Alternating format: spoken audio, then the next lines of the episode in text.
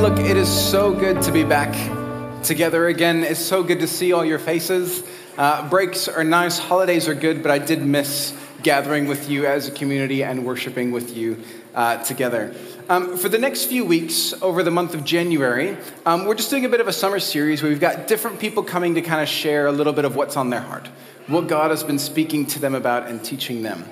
And so today, I want to bring to you a verse that has been sitting on my heart over the break and over the holidays, and particularly as we look over this next year, something that I feel like God has been speaking to me. And it's this verse from Psalm 121. It says, "I lift my eyes up to the mountains. Where does my help come from?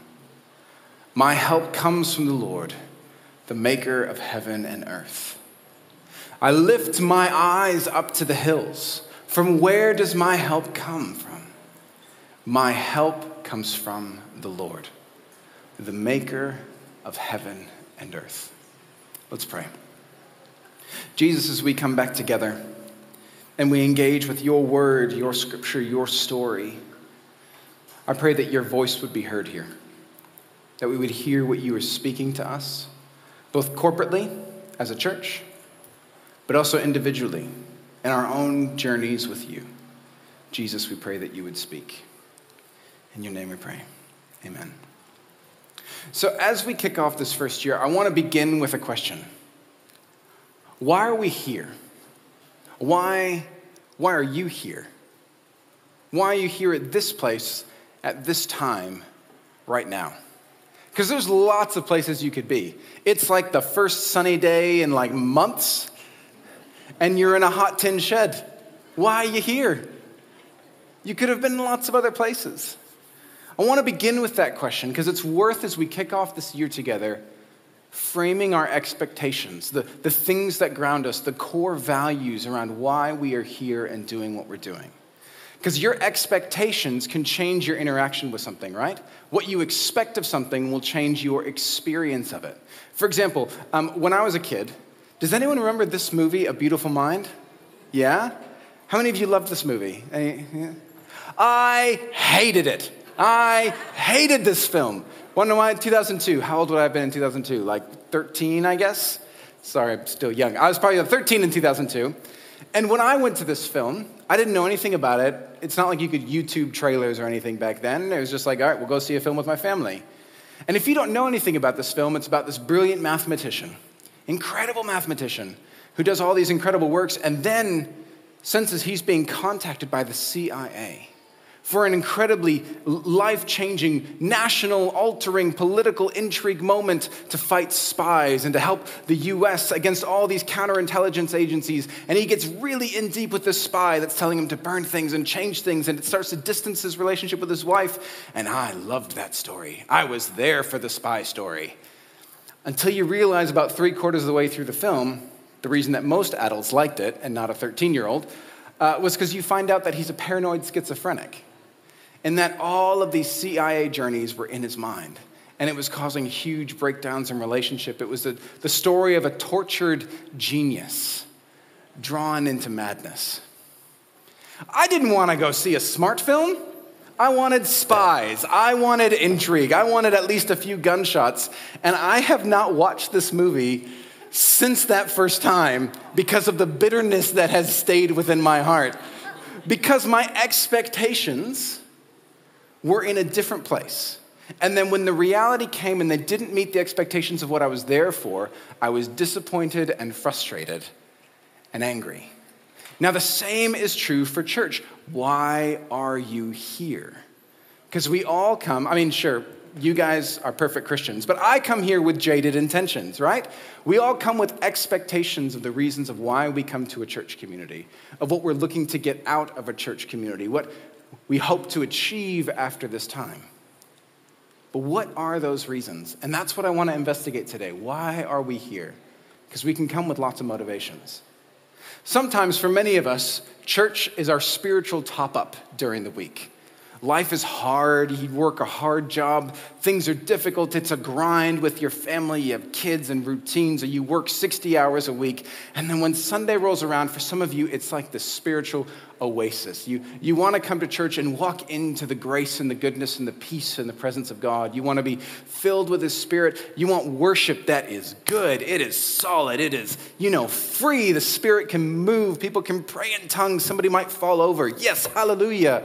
And then you want to preacher that gives you something that's meaty, that's chunky, that's chew the meat, spit out the bones, suck on the fat. I don't know. I've heard Christians use really weird terms to describe sermons. There's a lot of food metaphors. I don't know why. But we want to dig into something and we want to think about it. We want to be challenged. And that's good.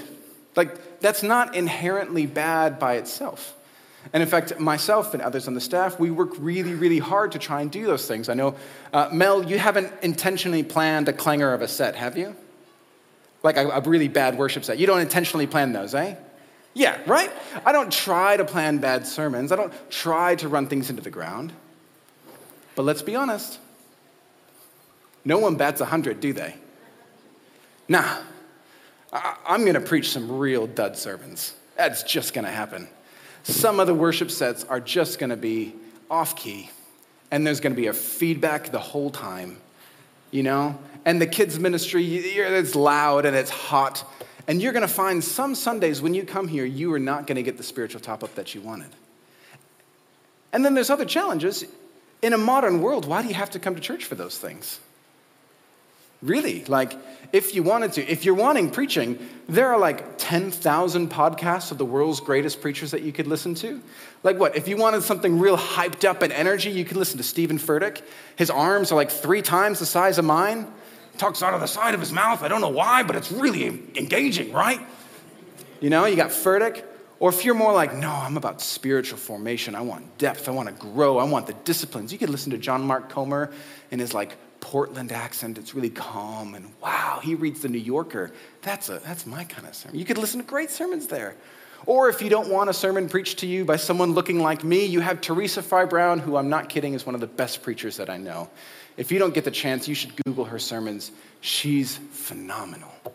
So if you wanted that spiritual top-up, you could just as easily grab your phone, head down to the beach, plop out your camping chair, get the new Hillsong album or the Maverick City album, and then live stream or podcast through one of those preachers. If our hope and our existence of the church is based on giving you a spiritual top-up, we will fail at that. And if you come here solely looking for a spiritual top-up, your expectations will be unmet. It is not to sustain, it's not enough to sustain a long journey. Now, some of you are hey, look, I'm not that consumeristic. I don't go to church for that. I recognize it's difficult. I go to church for community. It's not about what happens at the stage. It's what happens in the pews. I want to meet people. I want to be in my connect group, my formation community, my home group, my life group, my circle group. I don't know. There's 10,000 words to brand that we do, but I want to be in those groups to talk with all those people about the groups, engage in real deep relationship, right? That's not bad. It's one of the things we try to do. I said up here that our hope is that it wouldn't be a service you attend, but a community that you can be a part of. And we work really hard to create those spaces. But if you are here just for a nice community, that will last, 6 months? Until you start to actually get to know people? And until they start to get to know you? Anyone can put on a good face for 6 months, right? But after 6 months, you're can you believe they brought that up again? They never clean up after themselves. Do you see how their kids run around? And Lord help us, 2023 is an election season. God have mercy. You're going to suddenly find out that people next to you think wildly different, and you're sitting next to a Labor voter? What? They're spending us into infinity. You're sitting next to a National voter? What? They don't care about the poor or social housing. They're just big business focused. You get what I mean? Community sounds nice, but anyone who's tried to engage it knows that it is not easy. And for many of us, when we say community, what we often mean is we want a bunch of people like us. I want a church that has the same demographic as me? Does it have enough young families? Does it have enough retirees? Does it have enough young adults? Does it have enough kids? I'm looking for community, which AKA means people looked like me. But let's remember that one of the key defining factors of community in the Bible was Jesus bringing together people who were the same? No, different. So if you're looking for easy community, this church will disappoint you this year. It will not be enough to sustain you. But some of you know that. You get that. You know life's hard. And so you're like, look, I know it's not about spiritual top-ups. I know it's not about community. I'm a mission person. The church exists for the mission of the gospel. We need to serve the poor, feed the hungry, go out into the highways and the byways. I never know what that phrase means, but I hear it a lot, and it sounds good, doesn't it? Go out to highways and the byways to reach the lost and go and engage in mission. And that's not bad. That's good. The church historically has been on the forefront of some incredible missional acts. I mean, there's heaps of them. You can think about like the NHS in the UK, started by churches getting together to care for the sick amongst them. Women getting the right to vote here in New Zealand. Do you know that was primarily pushed by young evangelical women? Suffrage came from the church. The end of the slave trade, we know about the Clapham sect. Huge, a bunch of Christians motivated by the gospel of Jesus to end slave trade in the modern world. The church has done some great mission things.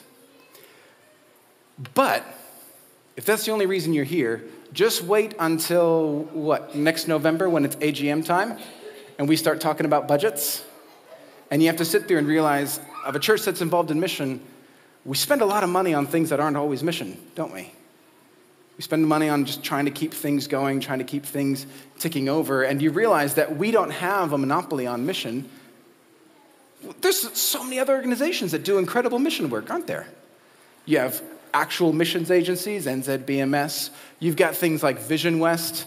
You've got things like, I can't remember them. You know them. There's all these huge parachurch organizations that are doing incredible missionary work, and you have to ask, well, if mission's the only thing that's going to guide you here, you're going to find a lot of stagnant people that can't be bothered to get out of their butts and do something next week. And that may frustrate you. If you're just here for a top-up, we won't be able to give that to you. If you're just here for community, that's going to be hard. If you're just here for mission, that's going to be complicated. Why are you here? Why is the church actually worth spending time at? And I realize some of you are sitting back there being like, Colin, go easy, you're the pastor. This is supposed to be your thing, right? Why? There's only one thing that the church has that really gives us meaning. There's one thing that the church holds on to that guides us and moves us. There's only one thing that is worth giving your life to that happens when we try to gather together. There's one thing that we are searching for, and that is the person of Jesus. That's it. Now, some of you I can see be like, well, you just gave us a Sunday school answer, Colin. Of course Jesus is the answer, right? But often I think we mistake that Jesus really is the answer. The greatest mistake I think we make in the West is we reduce Jesus to a system of values. Jesus is about the ethics, the things that we should do, the things that we should believe, the right actions we should do, the way we should love each other. Jesus is something distant out there that I try to live out down here. But is that the picture of Jesus you get in the Gospels? Is that the Jesus that Paul talks about? Is that the Jesus that wants to work in our lives? No. Hi, Eden. You okay? Yeah. Jesus is not far and distant, as much as we sometimes like to think he is. You okay? Do you want to go find Mommy? Where's Mommy at? Here you go. Good girl. Listen to how Paul describes Jesus. Again, many of us, if we're not careful, we think Jesus is far off and distant. Listen to how Paul describes the activity in the person of Jesus. The Son is the image of the invisible God. He is God that we can see with flesh on. He's the firstborn of all creation. For in him all things were created, things on heaven and on earth, visible and invisible. Whether thrones or powers or rulers or authorities, all things have been created through him and for him. He is the basis of all things. He is before all things, and in him all things hold together. He is the head of the body, which is the church. He is the beginning and the firstborn among the dead, so that in everything he might have the supremacy. For God was pleased to have all of his fullness dwell in him, and through him to reconcile to himself all things, whether things on earth or things in heaven, by making peace through his blood shed on the cross. See, for Paul, Jesus isn't just a good story. He's not a good value system that you teach your kid in bedtime stories. He's not something that you hope you emulate a little bit. Jesus is the foundation and basis of all things. He is the foundation of the way that we live, the way that we move, the way that we breathe, and he is not done. He is still working. Listen to that. So all things will be reconciled through who? Through the church? Nope. Through good actions? Nope. Through spiritual top-ups? Nope. Through just community? Nope. How are all things reconciled to God? In and through who? Jesus. So Jesus, in Paul's mind, is not far, active, and distant. He is still working. He's still working in every community. And the thing about the church is that Jesus, for some reason, in his infinite wisdom, has chosen to use people like you and me. And he has chosen to walk with people like you and like me. One of my favorite verses is when, right after Peter stuffed it up another time and put his foot in his mouth, Jesus says to him, Peter, I tell you that you are Peter, and on this rock I will build my church. And listen to this. And the gates of Hades will not overcome it. For some reason, God chooses to grab people like you and me and Peter who are wildly underqualified for the job that he's asking us to do. We're selfish, we're vain, we focus on all the wrong things, we're easily distracted. Most of our desires are really, really stupid and selfish and little, but yet Jesus chooses to grab us and chooses to use us. And through broken people like you and me, he is building a church, and the gates of hell will not overcome it. See, often I think as churches, when we begin these years, we think about all the programs that we need to run and the agenda activities we need to plan. The elders and I are meeting this Saturday to plan a lot for the year, and that's good. That's not bad. We should do that. But it is very easy to assume that God needs our ministries to get his kingdom advanced in Papamoa. But God doesn't need our ministries. Our ministries need him. Jesus doesn't need our worship on Sunday. Our worship needs Jesus to actually connect us with the Father. God doesn't need you and me. We need him. I lift my eyes to the hills. Where does my help come from? From programs? No. From structures? No. I lift my eyes to the hills. Where does my help come from? My help comes from the Lord, the maker of heaven and earth. And before we get big-headed about it and say, well, as a church, we're going to try and do all these big things this year, Jesus reminds us in John, in his final discussion with his disciples, I am the vine and you are the branches. If you remain in me and I in you, you will bear much fruit. But apart from me, you can do nothing. See, here's the reason why I think the church is incredible, why I'm willing to give my life towards it, why I'm willing to put so many hours and blood, sweat, and tears and sweat on here with you on Sundays, although I hear some of you freeze depending on your location with the air conditioner. So 50% of us sweating, 50% of us freezing. That's Golden Sands, right? I'm here not because I have grand plans, but because for some reason Jesus has grabbed me by the scruff of my neck, and he has grabbed you by the scruff of your spiritual necks, and he is dragging us together into this space and saying, come and follow me as I bring my kingdom into this neighborhood at this place and this time.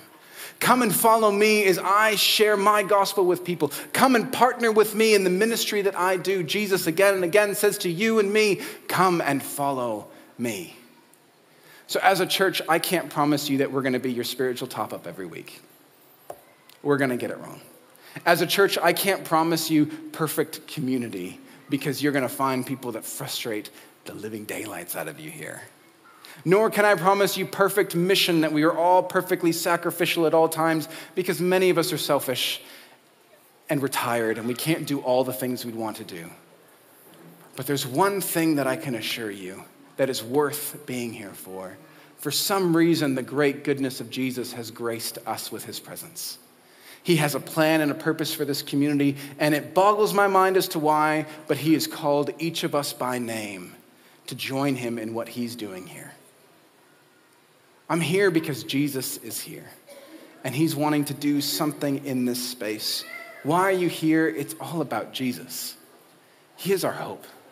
And this year is going to be a big year for us as a church. We're going to be shifting buildings at some point in June, hopefully in June, if it doesn't take too much longer. We're hoping to hire a new pastoral staff member in the next coming months. And with that are some huge financial challenges. If you were at our AGM, you recognize that we've got trying to get this move done. We've got probably about a $50K deficit that we're going to have to try and match and overcome. This is going to be a huge year for faith. I want to ground us in this moment for remembering why we are here and why we are doing all of this. It is not because we have grand, amazing plans. It's not because we're the most competent and the most amazing people. It's because Jesus is doing something, and I just desperately want to be a part of it. Jesus is moving here, and I just want to stay close to what he is doing. And so for us, church, as we start this year, let us remember this phrase, I lift my eyes up to the mountains. Where does my help come from? My help comes from the Lord, the maker of heaven and earth. Leighton, can I invite you guys up? We're going to finish with a song, but I want to encourage you.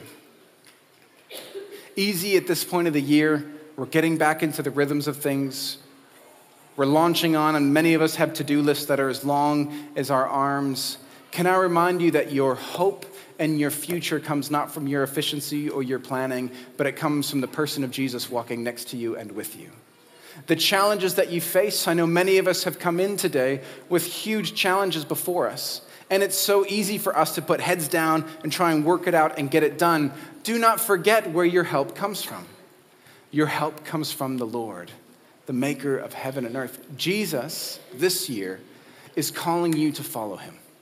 And he's calling you to follow him closer than you've ever followed him before. He wants you to grow in your faith. He's going to push you to step out in things you're uncomfortable with. He's going to challenge you to let go of some things you didn't want to let go of. But Jesus wants to work in your life. And as he works in your life, he wants to work through this church community. Not because we're amazing, we're not. But he has grabbed each and every one of us by the scruff of our spiritual necks and brought us along for an incredible journey. Where does our help come from? I lift my eyes to the mountains. Where does my help come from? Our help, your help, this church's help, it comes from the Lord, the maker of heaven and earth. Would you stand? I'm going to pray for us, and then we're going to sing a song of praise and declaration. And as we pray, can I encourage you, if you are walking with things that you're challenged or faced with, can I encourage you today to begin to give those over to the person of Jesus and allow him to work in and through you this year?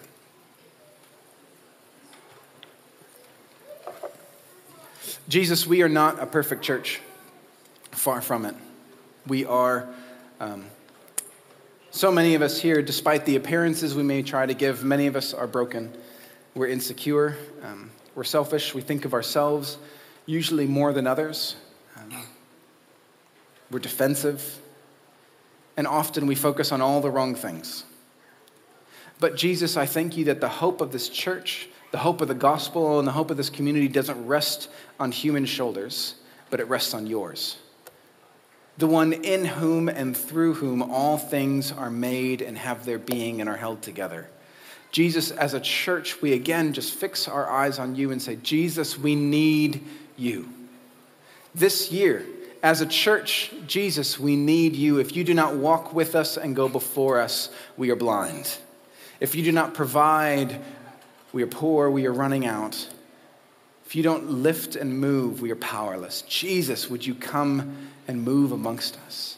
And for each person here on their own journey, I don't know what they're walking through, what they're facing, but I pray right now that by the power of your Spirit, you would draw them back to you. Would you remind them that where their help comes from is you, the Lord, the maker of heaven and earth? Whether that help needs to be something in their profession, in their job that they're struggling with, whether that's in a relationship that they're having tension with and can't reconcile with, whether that's in a parenting situation with their kids, or whether it's a financial situation or a health situation, God, whatever people are walking through, would you remind them that today, Jesus, you are with them. You will not leave them or forsake them because you promised to be with them. And you always are faithful to your promises. And as a church, we again cry out for your grace amongst us. Jesus, we need your presence more than anything else, more than any program, any team, any building, any staff member. Jesus, we need you and your Spirit working amongst us. So, Lord, would you draw our hearts back to you today? Remind us of your goodness and help us to know that our help comes from you, the maker of heaven and earth.